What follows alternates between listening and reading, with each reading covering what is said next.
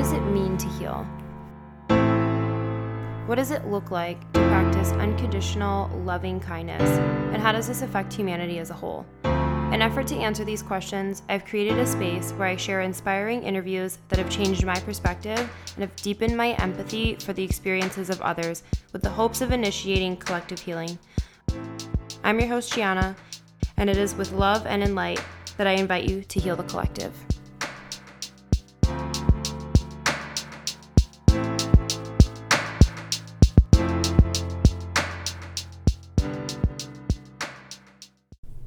What's up, you guys? I am so excited to finally start this podcast. I've been talking about it forever. I feel like for so long I just struggled with branding myself because I was always experiencing what I felt like was just such rapid growth in all these different directions. And I could never really identify with any one thing or idea. So essentially, like that became the brand, just growth. And asking myself, what does that entail and what does that look like? I think that healing requires so much self acceptance and just embracing all the different parts of us and not trying to run from them. I think the only way to heal those pieces of us is with self acceptance. And then with self acceptance comes the acceptance of others. I think with healing, you develop such a deep sense of empathy and compassion for other people. And once I started learning about healing, I couldn't help but to become super passionate and in turn want to share everything I had learned with everyone around me. I felt like I could help so many people. So I had to think of a way to balance out my passion with acceptance of others and where they are in their journey. I think it's human nature to experience such a beautiful discovery and want to share it with the world. I see this so much with religion from my personal experience where people kind of, you know, find Jesus, if you will, and then there's this passion and excitement to want to share that naturally with everyone around you because you want them to have that same experience. But it's a slippery slope, you know, to becoming a zealot or being too forceful with with people around you, which can definitely be deterring. So, I started this podcast because I really wanted everyone to see what healing really looks like.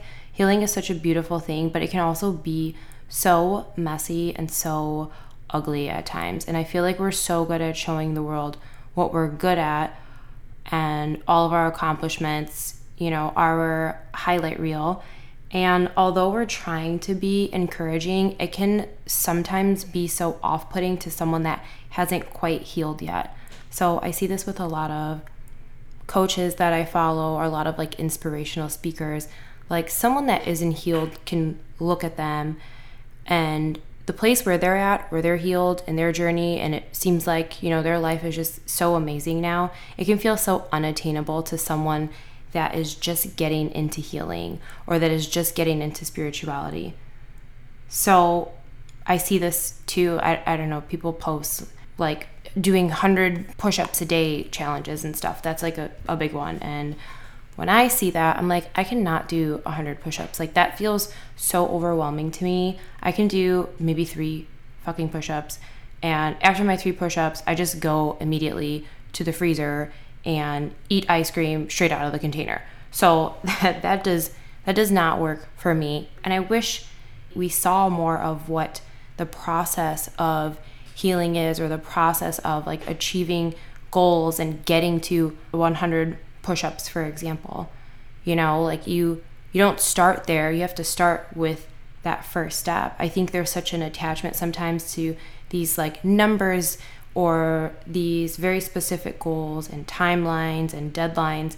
And it can create such unrealistic standards for people, especially those that are just starting out with whatever the task may be. So, I wanted to give some insight into what it looks like when you break things down and when you're starting from the very beginning, when you're starting from nothing. So, the idea is to have different stories of different people on the podcast and just kind of have them tell their stories and what their healing process and what their journey looked like, even though they're in a place now where you would look at them and think their life is great and they've they've healed, they're super spiritual, whatever. I want to talk about like how they got there. You know, talk about their ups and downs, their highs and lows, and hopefully this will just show people that everyone's healing process looks extremely different.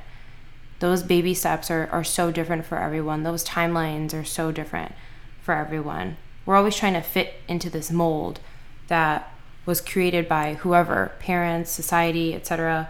We've been conditioned to not be ourselves from a very young age by our parents, by, you know, again, society, peers, and we learn this behavior and then we sort of just perpetuate it by subconsciously creating the same standards for everyone around us and then pass that on to future generations. And I think when we do that, it just really, we are really allowing our happiness to lie in the hands of others and what we think their expectations are.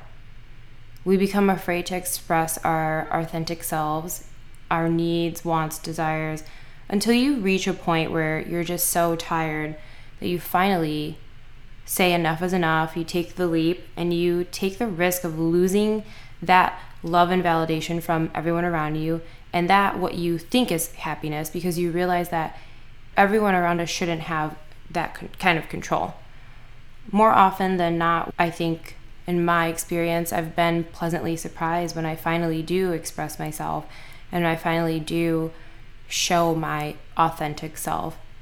Because in reality, our fears are just stories that we've created in our minds to keep us safe.